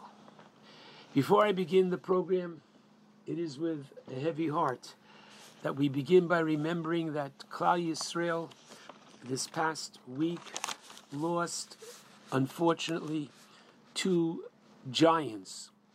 We lost the late Harav David Feinstein, Zecher Tzadik Livracha, a great posek, one whose halachic guidance was sought by thousands of people around the world, who was equally known for his great humility and his kindness. And we lost as well the late Chief Rabbi Lord Jonathan Sacks of Great Britain, who served for 22 years as the Chief Rabbi of Great Britain, and who had an exceptional talent of being not only a great Torah scholar, but one who had a very special command of the English language and was able to combine the two to inspire, to influence English-speaking world Jewry, as well as global leaders and communities around the world. Indeed, when HaKadosh Baruch Hu speaks to Avraham back in Lech Lecha, and he tells him, Avram Avinu, you are about to begin a journey. And I say it all the time. Take Avram's name out and put your name in. And what does HaKadosh Baruch Hu say to Avram? V'agadla shemecha, I will make your name great. Now, for one thing, it refers to all of Klal Yisrael, no question about it. The Jew recognized throughout the world, and on a very specific, personal level. Avram Avinu in this week's Parsha is called by B'nai Ches, Nisi Elokim Ator B'Sochenu, literally, you are a prince of God in our midst. They recognized Avram Avinu to be moral, ethical, a man who represented monotheism and God in this world, a walking Kiddush Hashem. We can say that, unfortunately, we lost this past week two individuals who were each in their own right, Nasi Elokim Ato B'Sochenu. Not only may their memories be a blessing, but as the Gemara tells us in Yevamos, Tzadi Zayin Amar Aleph, that if you teach and spread the teachings of somebody who has passed on, says the Gemara, Sifsosav Dovavos Bekever. The lips are literally moving in the grave. Now, whether it means literally moving in the grave, it certainly means that you are perpetuating their essence. And therefore, I thought I would this morning begin the discussion of Parshas Chayei Sarah with one of the writings of the late Chief Rabbi Lord Jonathan Sacks, and build upon that which he so beautifully inspires. And so I will read a few paragraphs from one of his many printed Divrei Torah and urge the listeners to go online, as well as he was privileged to write over 20 books. In this week's parasha, how does he introduce himself to B'nai Ches? Ger v'toshav anochi imochem. I am both an immigrant and a resident among you, meaning that he knows he has no right to buy land. Sarah has died. He needs a burial plot for her. It would take a special concession on their part for him to do so, to buy the land. The Hittites politely but firmly try to discourage him. He has no need to buy a burial plot. No one among us will deny you his burial site to bury your dead, they say to him. He can bury Sarah in someone else's graveyard.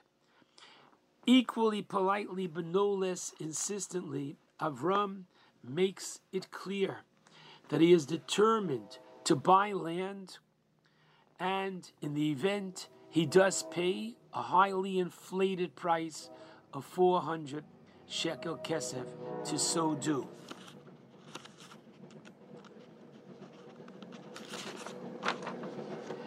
Immediately after the story of the land purchase, we read, V'Avram zaken bo bayomim. Abraham was old, well advanced in years, and God had blessed Avram with everything. This sounds like the end of a life, not the preface to a new course of action, and again, our expectation is confounded. Avram launches into a new initiative, this time to find a suitable wife for his son Yitzchak, who by now is at least 37 years old. Avram leaves nothing to chance. He does not speak to Yitzchak himself, but to his most trusted servant, whom he instructs to go, quote, to my native land, to my birthplace, and find the appropriate woman. He wants Yitzchak to have a wife who will share his faith and way of life. Avram does not specify that she should come from his own family, but this seems to be an assumption hovering in the background. As with the purchase of the field, so here, the course of events is described in more detail than almost anywhere else in the Torah. Every conversational exchange is recorded. The contrast with the story of the binding of Yitzchak could not be greater. There, almost everything, Avram's thoughts, Isaac's feelings, is left unsaid. Here, everything is said. Again, the literary style calls our attention to the significance of what is happening without telling us precisely what it is. The explanation is simple and unexpected. Throughout the story of Avram and Sarah, God had promised them two things, children and a land. The promise of the land, kumis alech ba'oretz, la'orcha u'la'rachba, kilecha etznena, is repeated no less than 7 times. The promise of children occurs 4 times. Avram's descendants will be a great nation, as many as the dust of the earth, like the stars in the sky. He'll be the father of not one, but many nations. Despite this, when Sarah dies, Avram has not a single inch of the land that he can call his own. He has only one child who will continue the covenant, Isaac, currently unmarried. Neither promise has been fulfilled. Hence, the extraordinary detail of the two main stories in Chayei Sarah, the purchase of land and the finding of a wife for Yitzchak. There is a moral here, and the Torah slows down the speed of the narrative so that we will not miss the point. God promises, but we have to act. God promised Abraham the land, but he had to buy the first field. God promised Abraham many descendants, but Abraham had to ensure that his son was married and to a woman who would share the life of the covenant. So Abraham would have, as we say today, quote, Jewish grandchildren. Despite all the promises, God does not and will not do it alone. By the very act of self-limitation, tzimtzum, through which he creates the space for man, human freedom. He gives us responsibility, and only by exercising it do we reach our full stature as human beings. God saved Noah from the flood, but Noah had to make the ark. He gave the land of Israel to the people of Israel, but they had to fight the battles. God gives us the strength to act, but we have to do the deed. What changes the world, what fulfills our destiny, is not what God does for us, but what we do for God. Those were the exact words of Rabbi Sacks, to which I say, besides, wow, and so beautifully put, I just want to say the following. This is what we're going to say tonight at the end of the first paragraph of Kiddush, that we clearly say how HaKadosh Baruch Hu created the world in 6 days. Asher bara Elokim which God had created, one more word, la'asos, for man to act. He has provided us not just the raw materials, he's given us every opportunity, but we have to do the job. And therefore, and by our, quote, doing the job down here, we have the ability to influence on high. And so, I'm going to share with you from the Nefesh HaChaim of Rav Chaim Volozhina in Shar Aleph, Perek Hey. He has the following interpretation, whereby he quotes the pasuk from Ha'azinu, Ki Chelek Hashem Amo, Yaakov Chevel Nachalaso. What does that mean?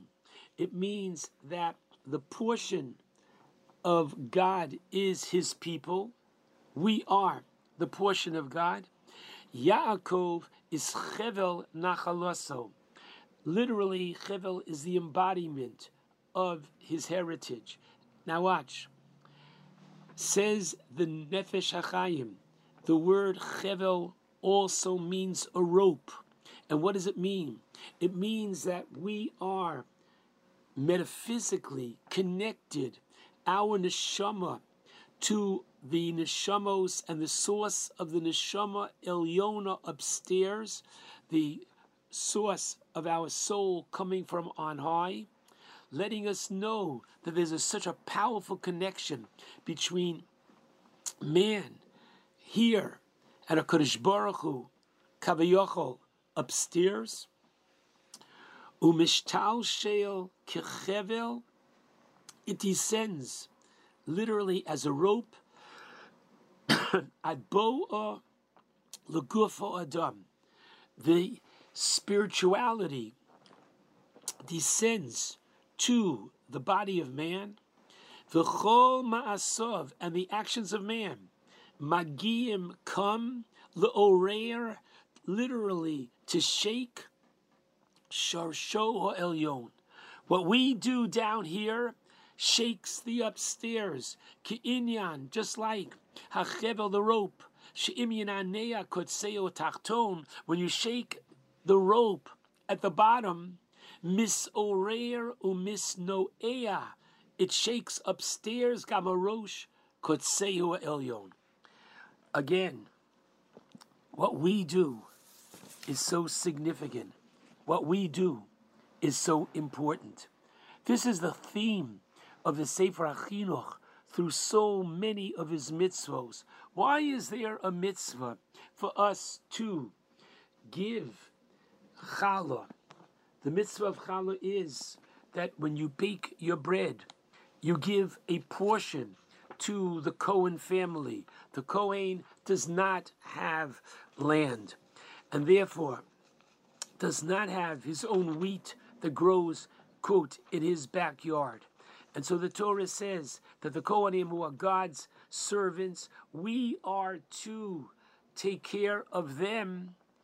And why? Hashem could take care of it, but his giving us the opportunity to do this mitzvah now gives us the worthiness that Hashem could and will and does bless us. And so the beautiful idea of Chayei Sarah, Avram Avinu is the one who purchases the land. Avram Avinu is the one who engages Eliezer and orchestrates that Yitzchak Avinu does not marry one of the local girls, even though they might have been monotheistic, but recognizing that I need a girl of good character, sends his Eved 1,000 miles away, and in order to ensure continuity of Klal Yisrael. Once again, we lost, unfortunately, two great giants this past week, each one not only known for their scholarship, not only known for their Piskei Halacha, but known for their beautiful actions and their beautiful influence. And may we learn from them, and may we follow in their special ways, thereby continuing to raise kvod of Hashem and kvod of His special Torah throughout the world. Shabbat Shalom to all.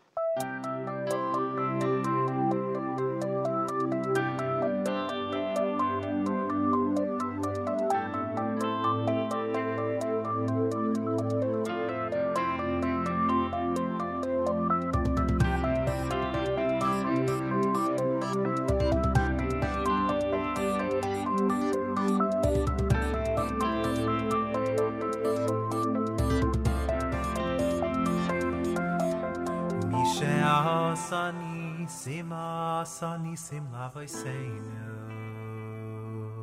asa nisim lavoiseinu,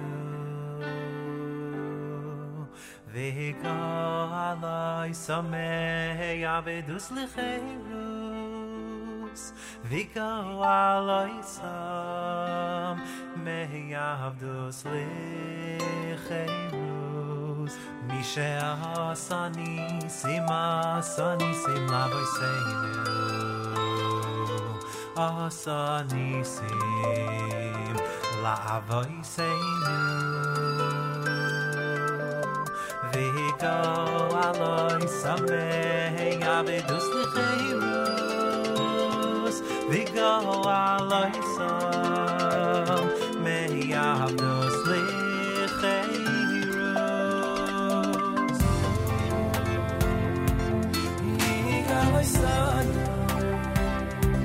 I stand with her.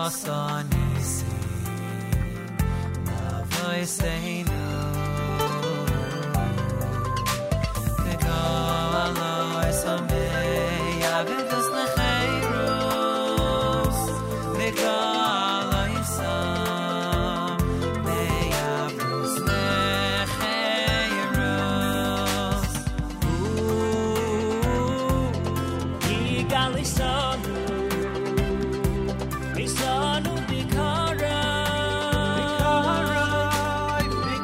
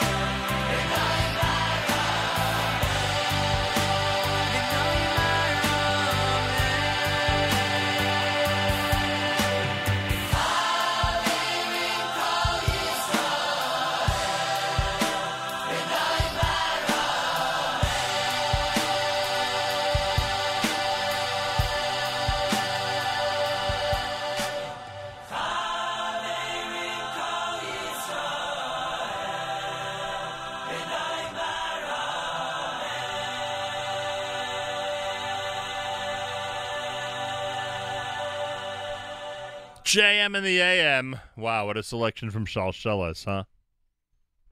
Beautiful. Yes, there we go. JM and the AM on a Friday morning hour of Shabbos. This portion of NSN programming brought to you by our friends at Rosenbaum Financial Services. Sophisticated tax planning goes way beyond just preparing and filing a return. Here at Rosenbaum Financial Services, we believe that a comprehensive, tax-smart approach to achieving an individual's financial and life goals may yield better results in the long run. With taxes being central to every investment decision we make, our financial professionals are equipped to find the best opportunities to help maximize your financial potential. To learn more about how Rosenbaum Financial Services can help you with your tax planning, visit taxcpa2.com, taxcpa2.com, or call 1-800-829-2722, 1-800-829-2722. More coming up. It's JM and the AM. We bench Rosh Chodesh tomorrow. Rosh Chodesh Kislev is going to be on Tuesday. Keep that in mind. Candlelighting is early, 4:19. You want to make sure you are where you need to be by 4:19 or earlier. I wouldn't wait till 4:19, frankly. So make sure you keep that in mind. Our final hour, led by Mark Zamek, brought to you by the wonderful people at Kedem. It's going to start about 3:15 Eastern time this afternoon. It's Friday. Exciting day here at the Nachum Segal Network, to say the least. And our lineup really says it all. Right after JM and the AM, table for two, Naomi's going to have Allison Josephson, National Director of Sales for Empire Kosher Poultry, Jeffrey Ingber, chef and founder of Kosher Catch.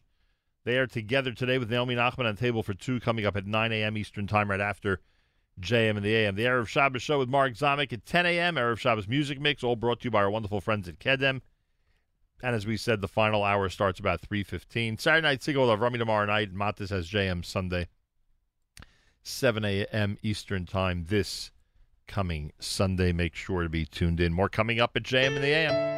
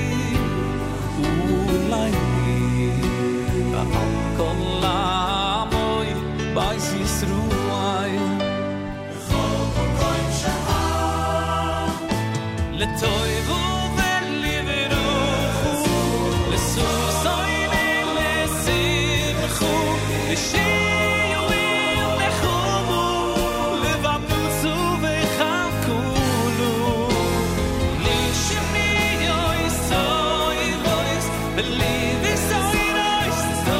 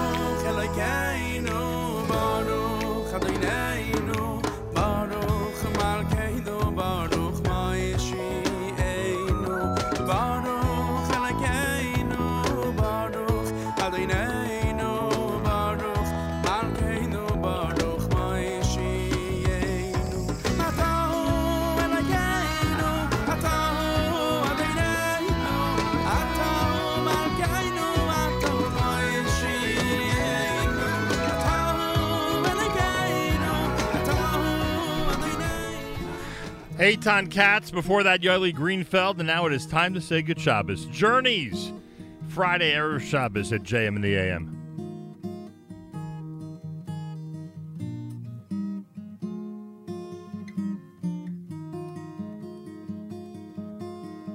The sun is going down, it's shining through the trees, another week's gone by.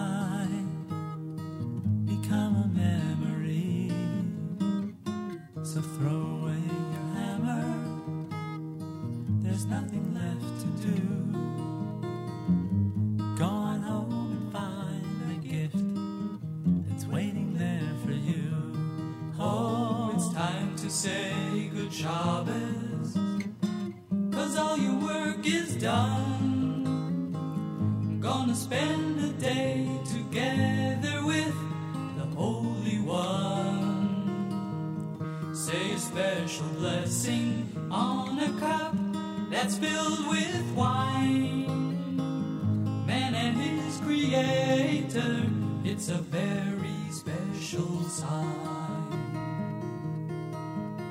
Your candles will be burning, they'll fill your home with light. Singing songs of Shabbos well into the night.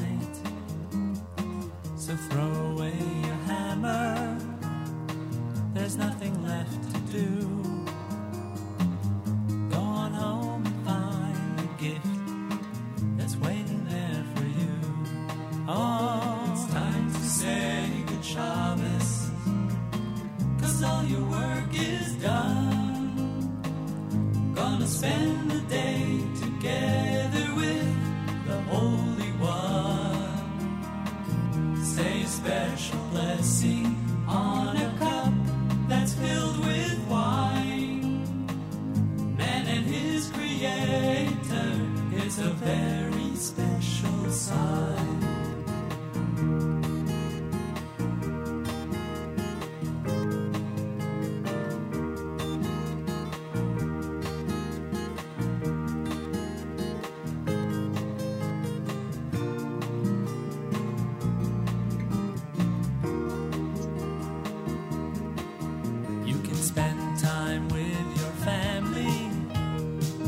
Study and you'll pray. Why not wait till after Shabbos? Oh, those nails won't run away. So throw away your hammer, there's nothing left to do. Go on home and find the gift that's waiting there for you. Oh, it's time to say Shabbos, 'cause all your work is done. Gonna spend the day together with the Holy One. Say a special blessing on a cup that's filled with wine. Man and his creator, it's a very, very, very, very, very, very, very, very, very